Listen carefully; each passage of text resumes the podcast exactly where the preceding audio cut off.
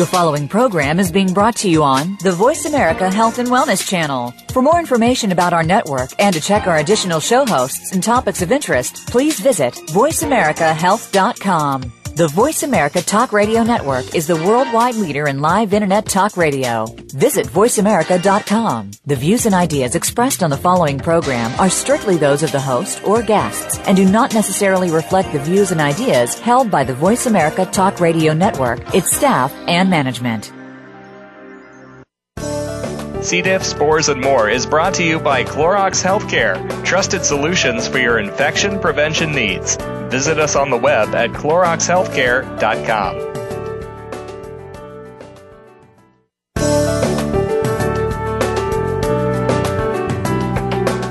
Welcome to C. diff, spores, and more with your host, Nancy Caralla. We are here to discuss C. diff, healthcare associated infections, and other related healthcare topics. Now, here's your host, Nancy Caralla. Welcome and thank you for joining us today on C. diff, spores, and more Global Broadcasting Network. We would like to thank you and thank you for joining us today and thank our sponsor, Clorox Healthcare, for making this program possible. Visit the Clorox Healthcare website to learn more about their products, keeping everyone safer. CloroxHealthcare.com forward slash C. diff radio. Today we welcome our guest, Dr. Niranjan Kissoon and Ray Schachter, a sepsis survivor. In this episode, we will hear from the Dr. Kissoon, a well-known physician from Canada, who will provide us with the insight into the global phenomenon of sepsis. Sepsis affects more than 30 million lives per year, and yet it is almost unknown to the general public. The reason of why that is, with the why sepsis is so deadly, and what we can do to increase sepsis awareness will be discussed during the next 60 minutes. Uh, Ray Schachter is a sepsis survivor who now dedicates his time raising awareness of sepsis worldwide. Both guests are members of the Global Sepsis Alliance, which has established World Sepsis Day on September 13th every year to raise awareness for sepsis, for sepsis worldwide. At this time, I would like to welcome Dr. Kissoon to the program. And thank you for joining us today, Doctor. And it is a pleasure to have you here and with us today on this program to discuss this very important topic. Thank you, Nancy. It's my pleasure to be here. Well, thank you. And we are just so happy that you are here today.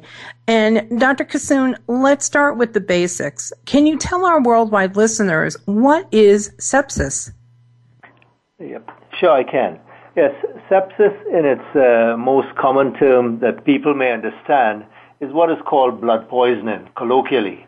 But it is really a syndrome or condition that arises when there's the host responds to a very severe infection and it causes organ dysfunction in the body. So sepsis can be caused by any infection that is severe enough that it causes systemic symptoms organ dysfunction in the body, and it can lead to death and disability if not recognized and treated very quickly. Exactly. And, Doctor, what are the different types of sepsis? Well, the, the, the seps- sepsis can be caused by any infectious organisms. So when we hear someone with, say, pneumonia, which everyone may understand, um, gets very sick, end up in a in a hospital or dies from pneumonia, that pneumonia leads to sepsis.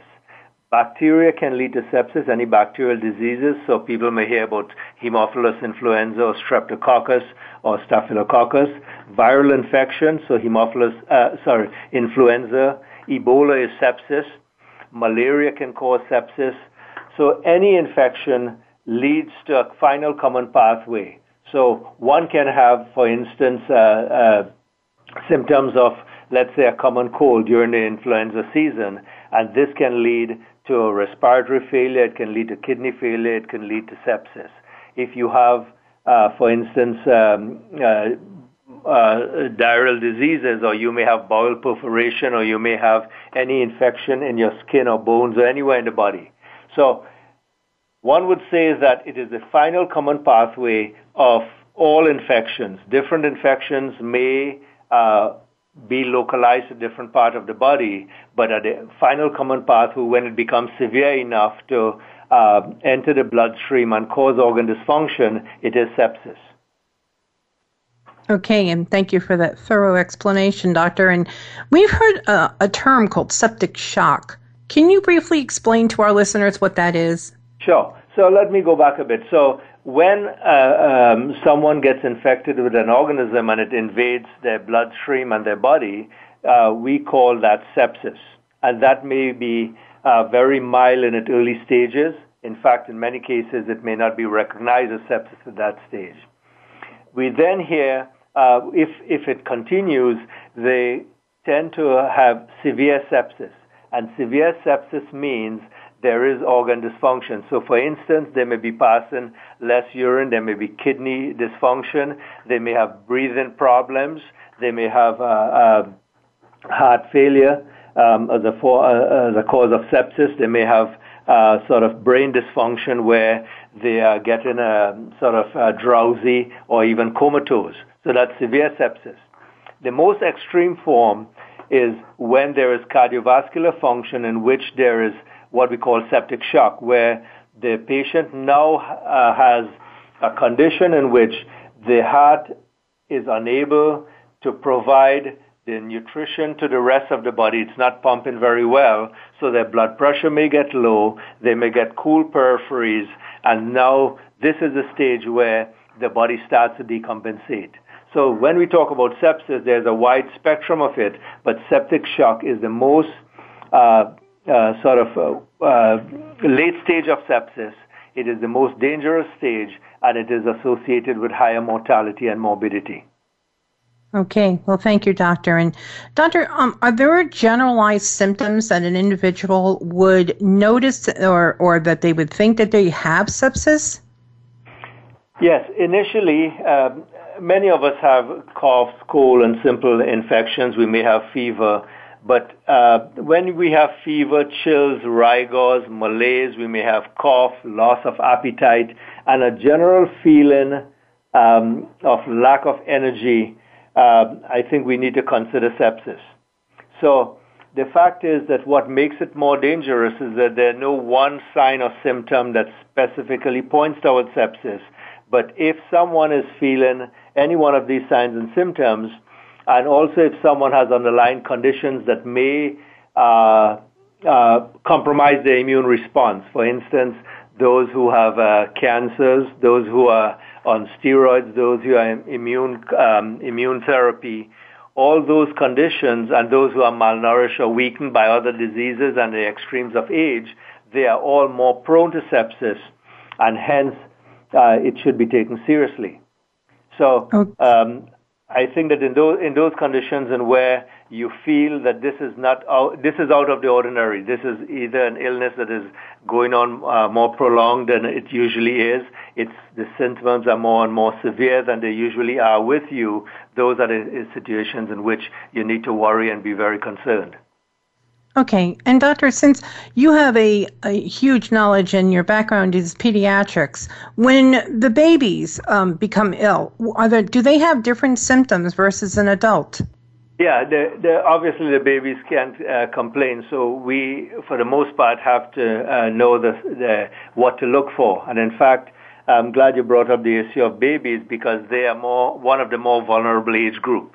Um, the the younger they are, so babies will have things like irritability. They will be feeding very poorly. They'll be very difficult to console. They may have fever, or they may even um, uh, feel cold. In other words, um, the temperature will be lower than normal. They'll be hypothermic. Um, they will not have the normal uh, alertness. They may not look you in the eyes. So all those signs and symptoms put together show that something is seriously wrong with an infant, and it should be taken seriously. Exactly, and we know that the the children, uh, even when they're fighting C. difficile, they dehydrate a lot faster than the adults. That's correct. In fact, um, uh, many of the diarrheal diseases, as you point out, uh, um, can lead to sepsis, but also one of the cardinal signs in children with infections are decreased nutrition intake, they don't want to eat. So a combination of um, diarrhea at times with sepsis, diarrheal diseases, or just failure to take enough nutrition with a fever leads them to get dehydrated very quickly. Okay, that's so true. And doctor, why do you feel that? Why is it so few people know about this diagnosis?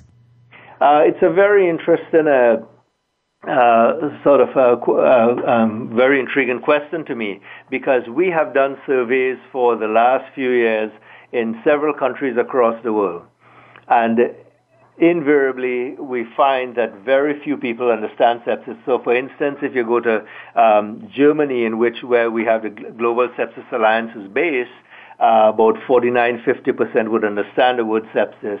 In Canada, it's about 12 to 15 percent. In Brazil, 7 percent. United States is probably about 12, 15 percent also.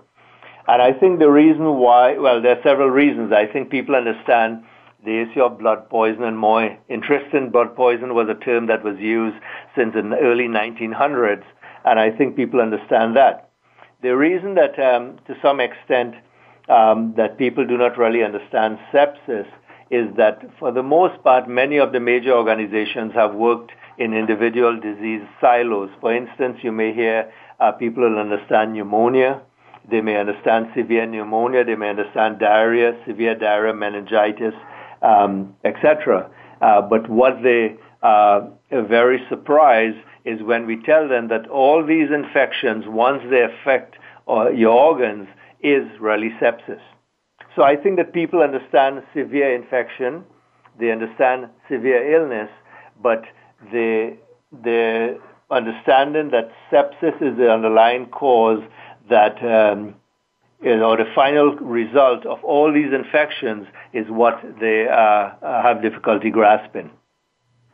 Okay, well, thank you so much for that uh, thorough explanation, Doctor. And we are going to pause at this time for a commercial break.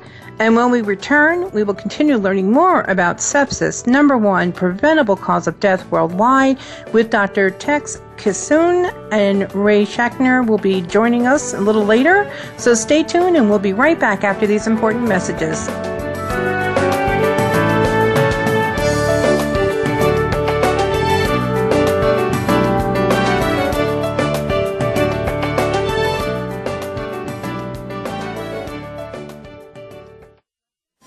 We're making it easier to listen to the Voice America Talk Radio Network live wherever you go on iPhone, Blackberry, or Android. Download it from the Apple iTunes App Store, Blackberry App World, or Android Market. The C. diff Foundation offers global community support sessions. C. diff can affect anyone at any age, at any location in the world. Receive support from topic experts sharing information on nutrition, mental health, C. difficile prevention, treatments, and environmental safety, as well as learn about upcoming events, teleconferences, and support sessions. To register for a session, call the C. diff Foundation at 1 844 4 C. diff. 1 844 367 2343 or visit us on the web at cdifffoundation.org. Support is just a phone call or mouse click away. Because C. difficile lives on surfaces for weeks, because it infects nearly 500,000 Americans yearly, you need disinfectants you can trust. Clorox Healthcare bleach products, cited by more studies to kill C. diff than any other products. EPA registered to kill C. diff in as fast as three minutes. Trusted disinfectants to kill C. diff spores in hospitals, because even one C. diff infection is too many. Learn more at CloroxHealthcare.com. Find out what's happening on the Voice America Talk Radio Network by keeping up with us on Twitter. You can find us at Voice America TRN.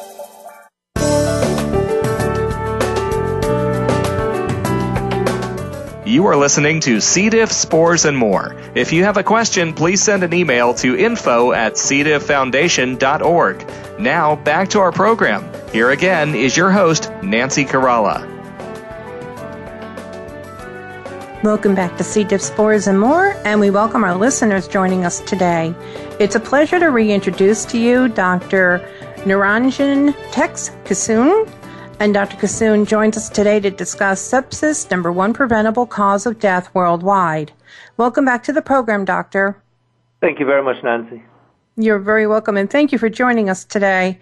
And before break, we were discussing the basics about sepsis, and I, we'd also like to know if you wouldn't mind explaining how is sepsis diagnosed and treated. Okay, yeah. I think sepsis, as I said, uh, is a conglomeration of signs and symptoms. So first, I would go. Uh, uh, I would say the individual, as we mentioned before, the individual who feels um, out of the ordinary with fever, chills, rigors, malaise, cough, etc., loss of appetite, and basically who's feeling uh, very sick. Um, it is possible they may have sepsis. So if someone, uh, an individual, think they have uh, sepsis, they need to take this very seriously and they need to seek, seek help. So sepsis is diagnosed in several ways. There's no one single test nor magic bullet for sepsis. But if uh, diagnosed early and treated early, the outcome is very good. And indeed, in fact, uh, uh, later on in its course, it is very obvious uh, in many cases, but then it may be too late. So we diagnose sepsis by the signs and symptoms that I mentioned before. And also the clinician will look for the target organs that may be involved. So if the person comes in and they're having breathing problems, they will uh, look at a chest x-ray to look at if there's an infiltrate, a pneumonia or infection in the lung. Um, they may also look at um, heart function, the echo of the heart, if there is uh, signs of shock, etc. They may also look at kidney function by looking at urine output and looking at uh, uh, creatinine and um, uh, and BUN, um, which are indicators of uh, uh, kidney function. And we also look at uh, the perfusion of the body, etc. So a thorough physical examination, history, and few tests can give you the diagnosis. And in fact, in most cases, the history and the physical examination is uh, good enough to institute treatment. Uh, there are other things that could be done. Uh, you will hear about cultures being done and those things to, to identify the various organisms.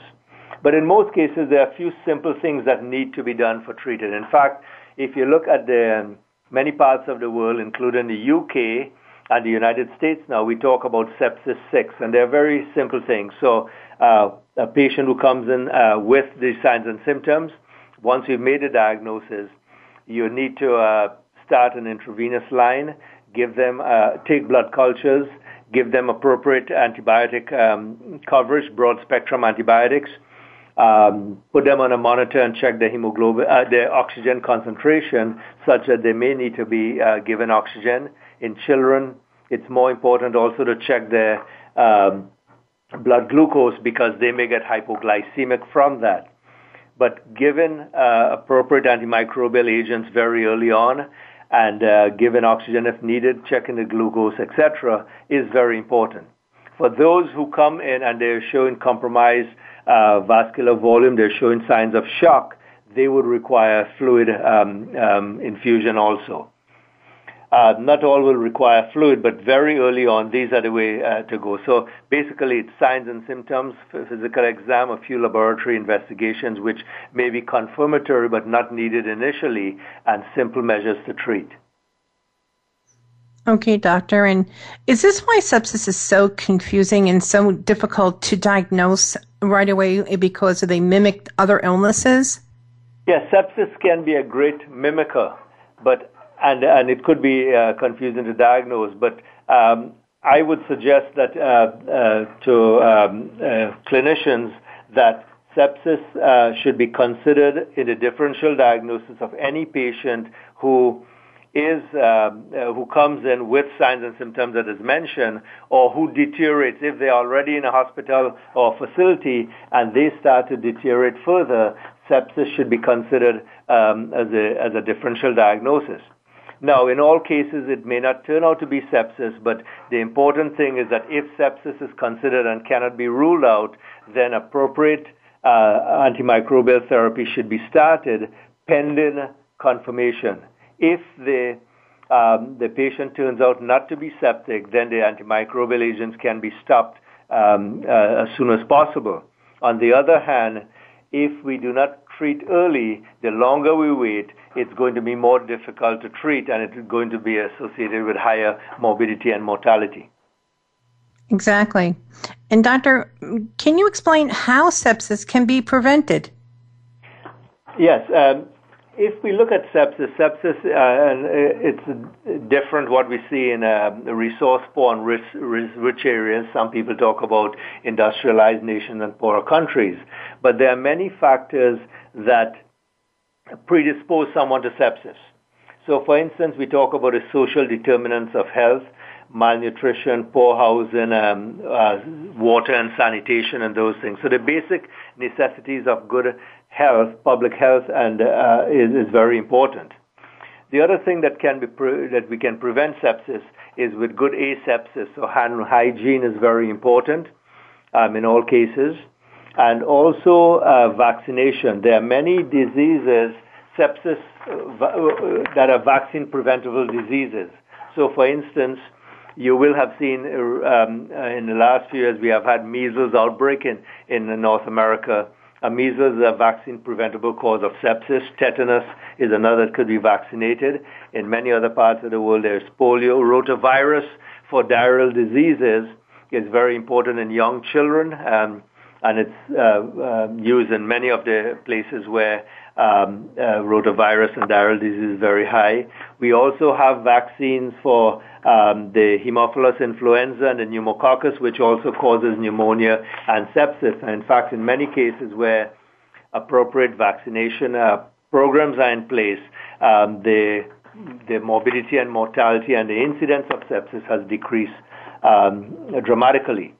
So I think prevention of sepsis, we need to really go upstream and look at bo- both the social determinants of health, look at good uh, having good public health systems from a policy point of view, and also, as I said, individuals taking responsibility and getting the appropriate vaccines um, uh, um, to protect themselves. Uh, from the clinician point of view, we also um, have to be uh, very diligent in the way we use antimicrobial agents because while antimicrobial agents are very good to treat infections, we have to make sure that we do not use it indiscriminately. Yes, and we have been uh, hearing a lot about that, and thank you for bringing that up. And uh, limit the antimicrobial antibiotic use and knowing when it's going to work. Yep. And, Doctor, what is the role of the government and policymakers in this process? Oh, I'm glad you asked, uh, Nancy. Uh, it's a very, very important role. And I think that when, when you look at sepsis, sepsis is so pervasive within the society. I think government and policymakers need to understand that not only it's uh, there's a large burden and that um, it's uh, really a, a big health imperative that they need to understand. It also has great uh, uh, economic sort of disadvantage to population in which sepsis is high. In fact, uh, the disability uh, adjusted life years lost, that's uh, years lost for productive years from working, etc., is very high from those who have sepsis, especially among the young. And indeed, it has been said that infectious disease and sepsis are stealing human resources. So government and policymakers know, need to know that. So what they need to know uh, is that they need to uh, put systems in place that uh, allows us to have the right data, get the right data to know the burden of sepsis, and also to use it as a yardstick of measure of health and hold um, the healthcare systems accountable to decrease the burden of sepsis.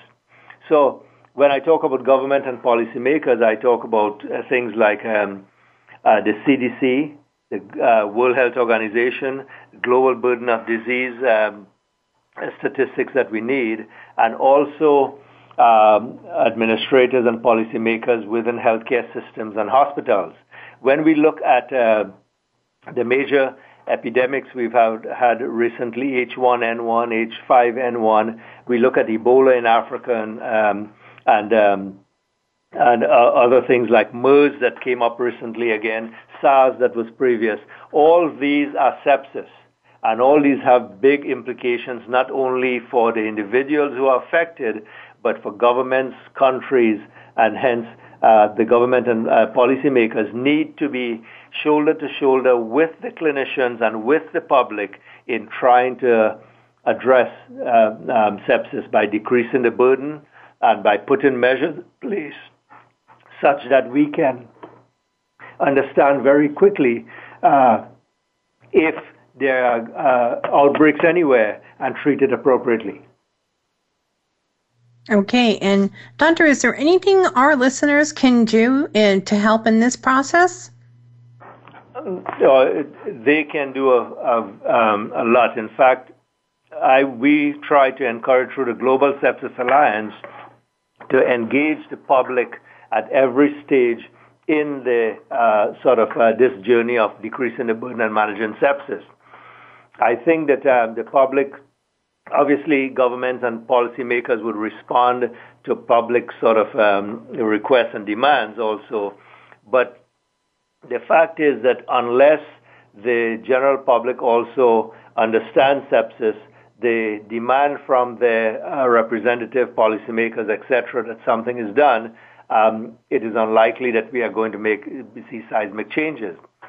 The uh, public can also help by asking their clinicians um, uh, basically about sepsis, what they know about sepsis, etc. And indeed, those who end up in hospital need to be advocates for their own health by, um, and even before you end up in hospital, actually, is asking the question whether health systems are recording sepsis outcomes. Are they? Do they have protocols in place to recognize and treat sepsis? And do they have transparent processes that the public can see as to what the outcomes are? I know they're diff- it's very patchy, and in some areas it um, has taken legs and is working very well. Some areas it uh, doesn't. But I think that um, the public can really help us in this by really understanding what sepsis is and really contributing in the discussion at every stage. And in fact, World Sepsis Day is one of the things that uh, we try to raise the awareness and get everyone involved. Thank you, doctor, and thank you for giving that full explanation and and uh, information to our world listeners. And before we go to break, I just want to uh, provide this to our listeners. Uh, as uh, Dr. Kissoon had talked about policy and uh, sepsis and how to get involved, there are a few websites here that uh, everyone, if they have a pen and paper, if they can, they can always re-listen to this uh, and get the information. But we have the website for the Global Sepsis Alliance is www.global-sepsis-alliance.org. Then we also have www.world-sepsis-day.org. And in the United States and worldwide, we have the CDC site, which is the www.cdc.gov forward slash sepsis. And then we also have Sepsis Alliance at www.sepsis.org. Those are four great uh, websites to learn more about sepsis and how to get involved with the organizations raising awareness worldwide. We um, thank you again, Dr. Kissoon, for sharing this important information with our global listeners today. Um, we are going to pause for a commercial break. When we return, we will continue listening more about and learning more about sepsis and the life after sepsis with guest Ray Schachter, a sepsis survivor. Stay tuned. We'll be right back after these messages.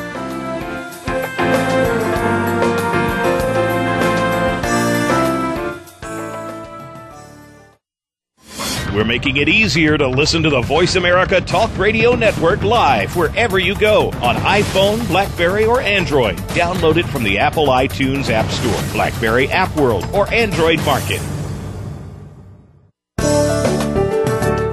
Join us on September 20th in Atlanta, Georgia for the fourth annual International Raising C. diff Awareness Conference and Health Expo. Visit the C. diff Foundation website at cdifffoundation.org for event details or contact the C. diff Foundation at 919-201-1512 for additional information. Again, the website is cdifffoundation.org.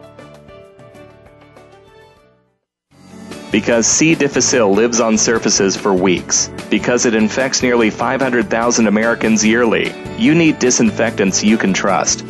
Clorox Healthcare bleach products, cited by more studies to kill C. diff than any other products. EPA registered to kill C. diff in as fast as three minutes. Trusted disinfectants to kill C. diff spores in hospitals, because even one C. diff infection is too many.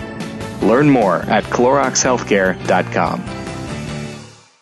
Think you've seen everything there is to see in online television? Let us surprise you. Visit VoiceAmerica.tv today for sports, health, business, and more on demand 24 7.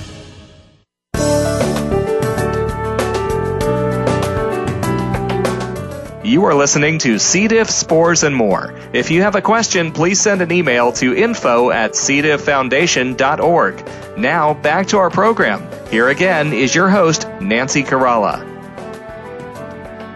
Welcome back to C. diff, spores, and more, and we welcome our listeners joining us today.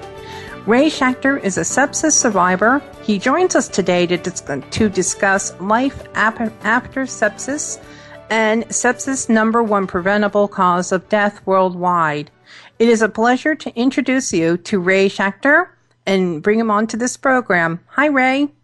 Hi, Nancy. Thanks very much for having me on uh, to discuss this important issue. Well, thank you so much for being here with us, and we welcome you, and we appreciate you being here with us today to share your very personal experience and journey through sepsis with our global listeners. So we're just going to ask you to ask you to start. I don't know how you be, where you begin to start, but how did it all begin with you?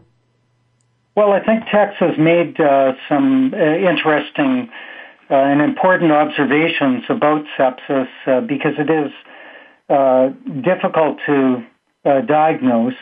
And um, I think my case illustrates that um, physicians generally don't expect to see sepsis in a relatively young, healthy individual without a prior medical history that or uh, immune deficiency.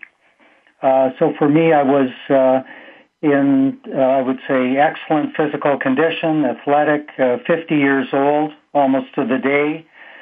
Um, and uh, I think that my symptoms uh, which Tex has actually described, were really not recognized as being symptoms of sepsis. So, um, uh, to give you a very brief rundown, uh, I suffered from an extremely high fever uh, for approximately only four or five hours. And the fever went away, but it was over 105 Fahrenheit I didn't realize the significance of that, although I certainly told my uh, doctor, the doctor in the emergency about it. Um, but the following day, I had uh, extreme pain in my right hip. Uh, when I say extreme, I'm high tolerant, uh, highly tolerant of pain, as in you know, uh, uh, not a not a um, uh, certainly not a professional athlete, but an active person. And um, uh, this increased the next day to just an agonizing level. It was beyond description. I went to emergency uh, where um, I was diagnosed uh, by the emergency physician as having inflammation and given anti-inflammatories.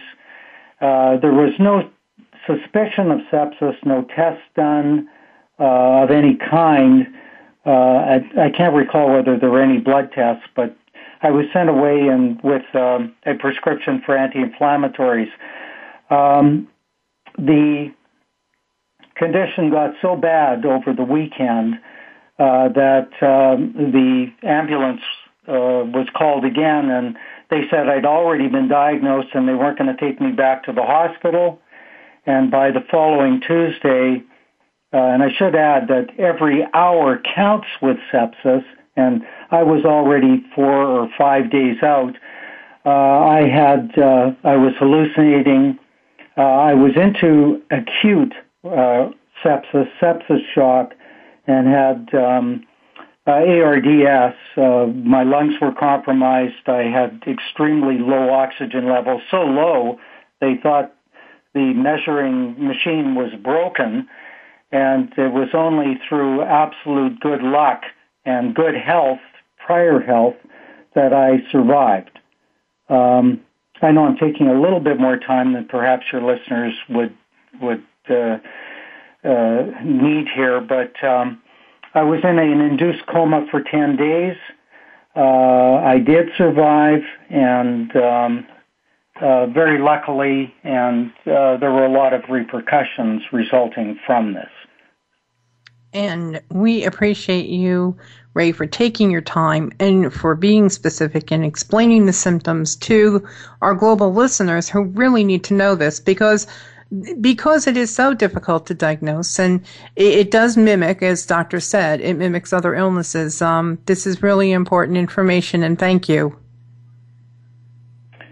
Well, in subsequent discussions with emergency physicians and others, uh, I think um, that probably I should have been more thoroughly examined in my initial visit. By the time of my final visit, uh, in emergency. I did get excellent care from the best emergency doctors uh, in British Columbia, uh, which really saved my life.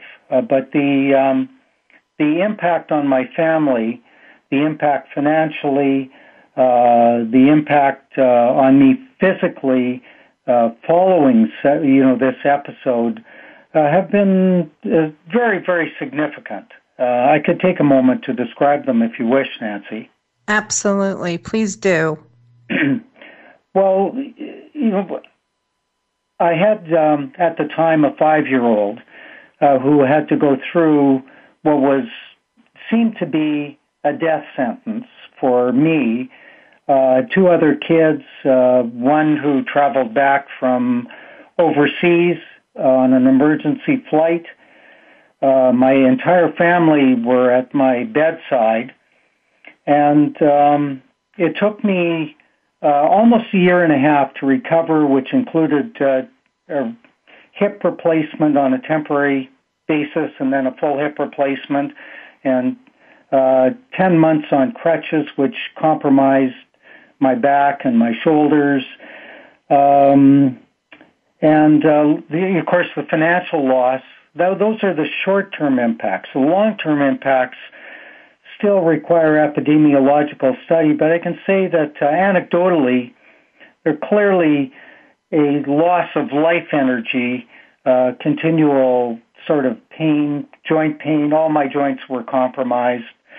Um, additional uh, hip replacement on the other side, and um, you know who, uh, the connection between all these symptoms and and uh, afterwards, and the sepsis is not an absolute scientific link, but I can say anecdotally, I certainly think that this had a lifelong impact. And the cognitive effects are being studied as well. Hopefully, as uh, one of the senior people in the field told me, uh, they don't apply to everyone. No, exactly. And and sepsis is a very individualized. You're brave and everything you went through, Ray, it's it's amazing and we're just so glad you pulled through it. And I know the short term um, repercussions are there. And have you been left with any long term, um, you know, syndromes or any long term experience sim- symptoms from this? Well, we had a webinar uh, through the um, uh, GSA, Global Sepsis Alliance, uh, in September, there was another uh, a journalist who was about the same age as I was when she and she had a similar experience, though not so serious. And we discussed the this uh, uh, lack, this um, energy loss, which she and others and I suffer, and that's apart from the physical issues, uh, the um, hip replacements and other operations.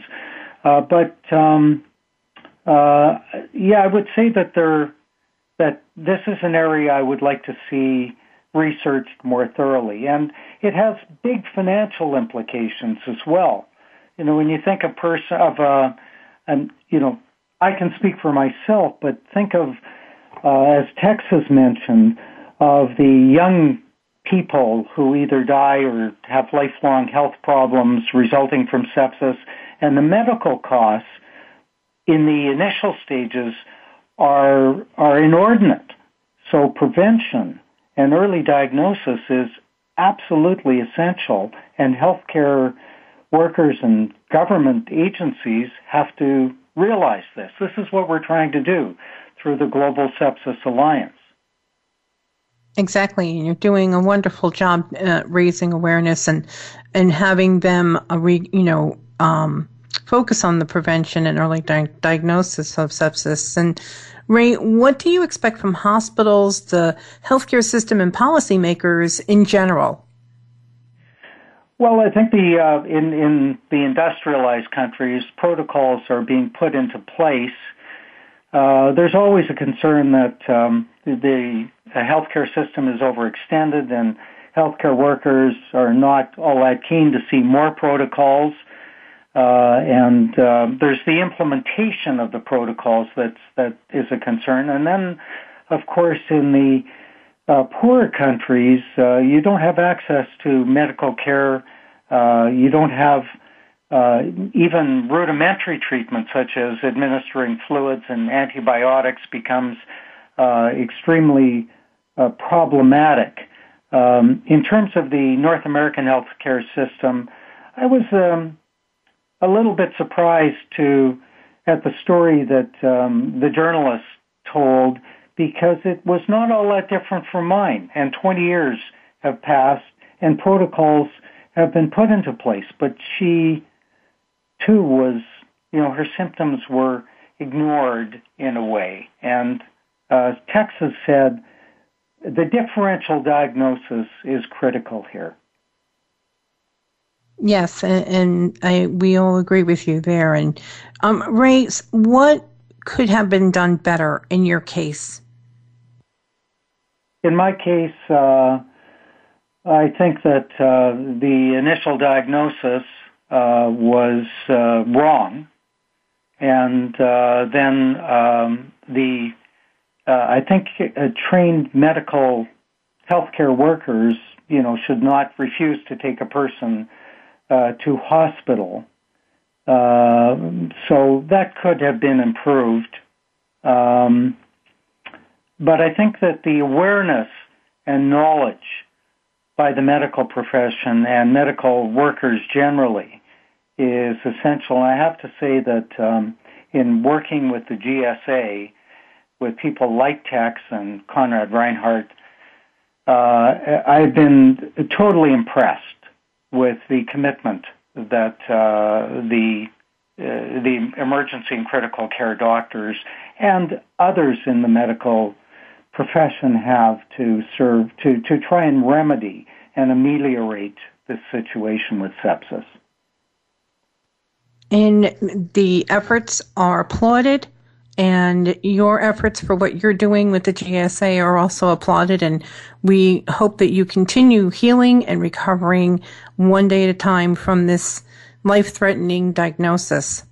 We are going to take a short break. We are going to pause for a commercial break now. When we re- return, we will continue learning more about the Global Sepsis Alliance with guests Dr. Kissoon and Ray Schachter. Please stay tuned. We'll be right back after these messages.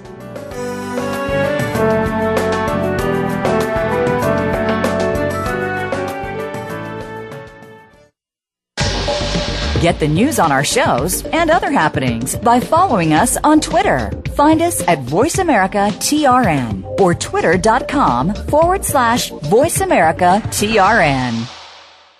To help support the C. diff Foundation, please visit our website, cdifffoundation.org forward slash donate, or call toll free 1 844 4 C. diff. That's 1 844 367 2343.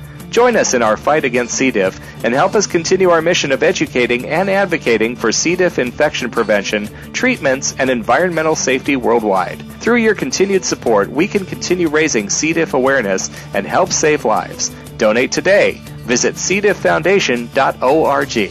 Thank you.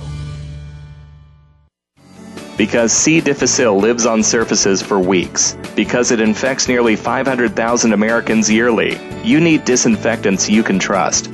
Clorox Healthcare bleach products, cited by more studies to kill C. diff than any other products. EPA registered to kill C. diff in as fast as three minutes. Trusted disinfectants to kill C. diff spores in hospitals, because even one C. diff infection is too many. Learn more at CloroxHealthcare.com. Your favorite Voice America Talk Radio Network shows and hosts are in your car, outdoors, and wherever you need them to be. Listen anywhere. Get our mobile app for iPhone, Blackberry, or Android at the Apple iTunes App Store, Blackberry App World, or Android Market.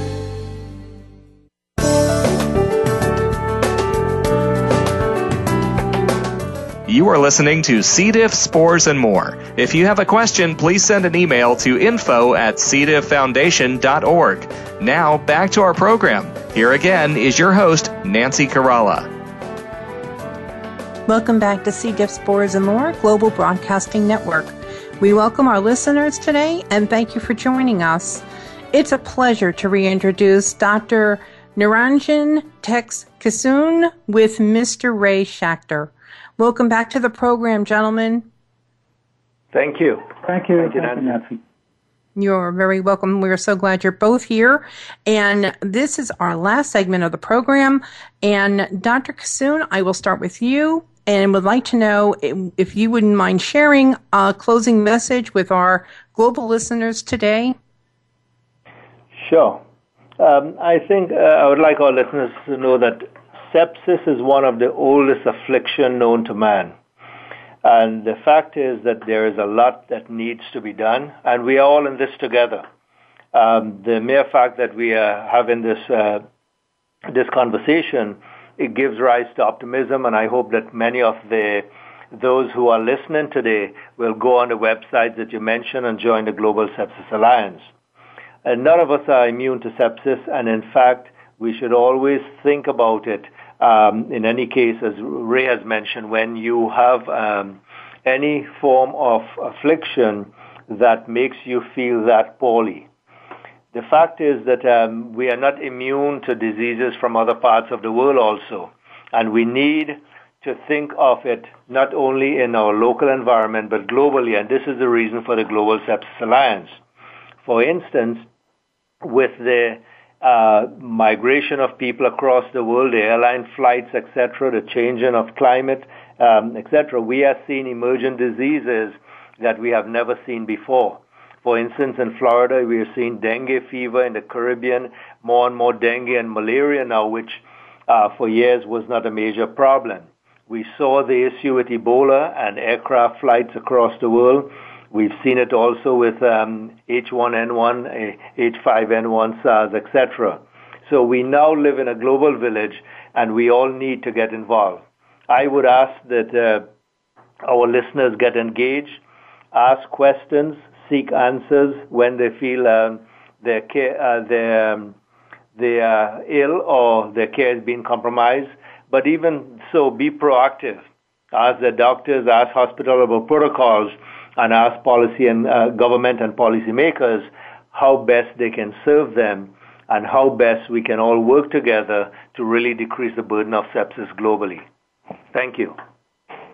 Thank you, Dr. Kissoon. And you are so right. This is a global problem. This is not just a, a, one nation. It's it's it's global.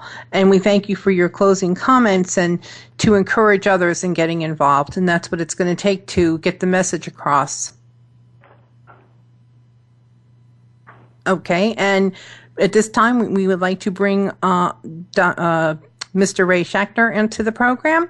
Ray, would you like to share the GSA information and website address again to our listeners and how they can become more involved in the organization and support the mission?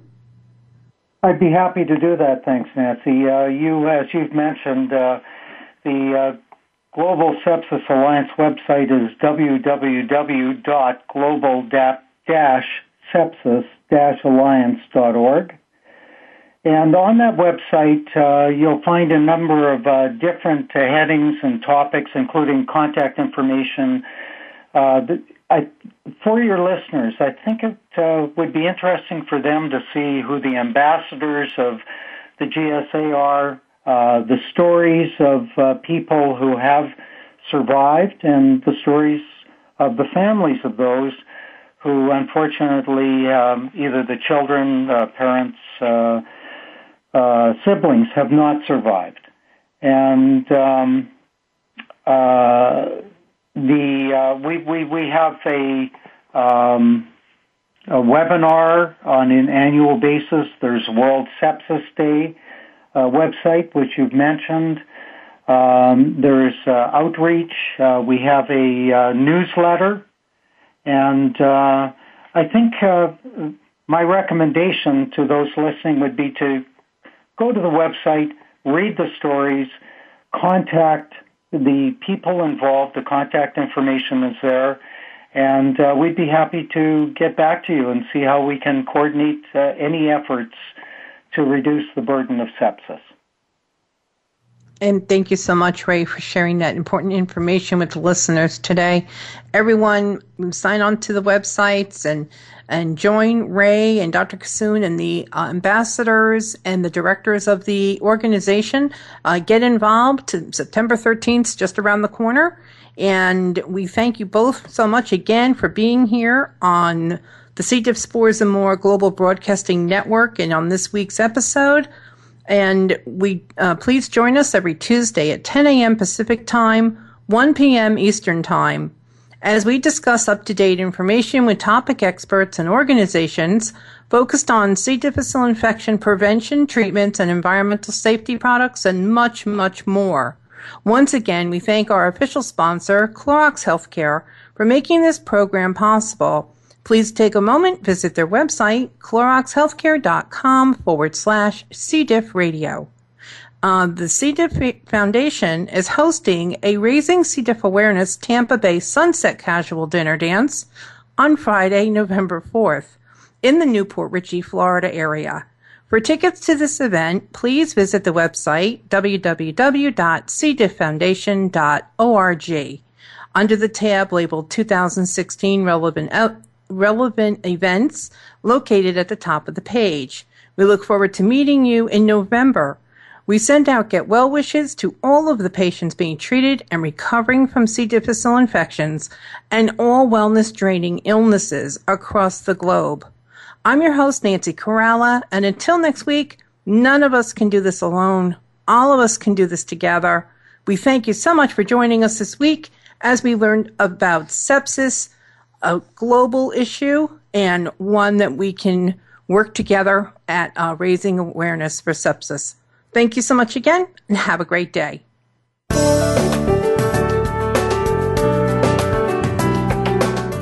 Thank you for tuning in this week for C. diff, spores, and more. Be sure to join your host, Nancy Caralla, again next Tuesday at 10 a.m. Pacific Time. That's 1 p.m. Eastern Time for another edition of our program on the Voice America Health and Wellness Channel. None of us can do this alone. All of us can do this together.